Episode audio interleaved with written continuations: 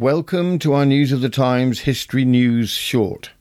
This is a bite sized historical news extract from our fuller News of the Times podcast.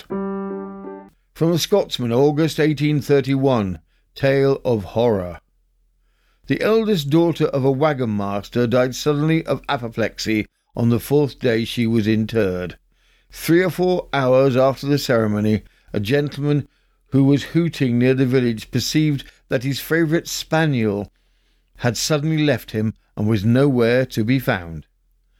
The following morning, to the surprise of everyone who heard it, the dog was round beside the new grave, scratching away the mould with great excitement and howling piteously. The circumstances excited immediate and painful interest. The churchyard was filled with the population. Horrible suspicion circulated in a whisper, but none dare to act without advice and authority from the wagon master. The latter, insensible to the entreaties of the people, ridiculed their apprehensions and declared that he would permit nothing to be done but in the presence of the physician of the department. Before the latter had arrived, two days had elapsed.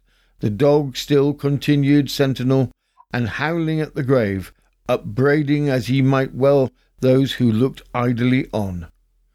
The coffin was disinterred and opened in the presence of the physician. They found the ill fated young woman turned with her face downwards, her grave clothes soaked with blood, and her person covered with bruises and lacerations. The wagon master was apprehended and is now in the fortress, but the circumstances have produced a dreadful sensation in the community. You have been listening to News of the Times, and I am Robin Coles.